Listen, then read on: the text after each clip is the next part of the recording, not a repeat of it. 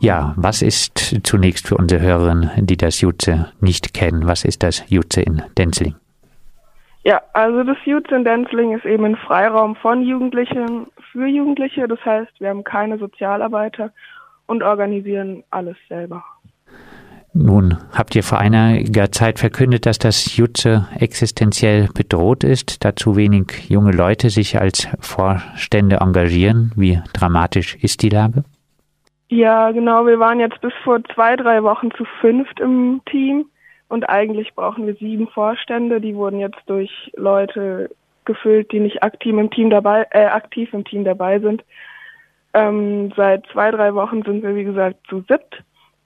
Ja, das ist ziemlich wenig. Normal waren es immer 15 bis 20 Leute. Woran liegt's?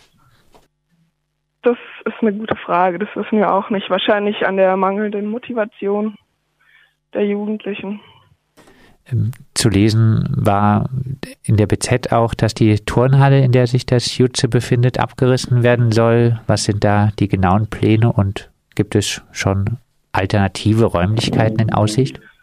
Also mit der Gemeinde ist abgemacht, dass wir einen übergangslosen neuen Raum kriegen. Das heißt, wir haben direkt in der neuen Halle, die auf dem Roten Platz gegenüber vom aktuellen Jutze gebaut wird, sind wir schon fest eingeplant. Nun, äh, aber zur Kultur, die heute startet, auf was können sich Besucherinnen des Jutze freuen? Ja, wie gesagt, heute kommt Afura. Das ist ein ziemlich bekannter New Yorker Rapper oder Hip-Hopper, ich weiß es gar nicht genau.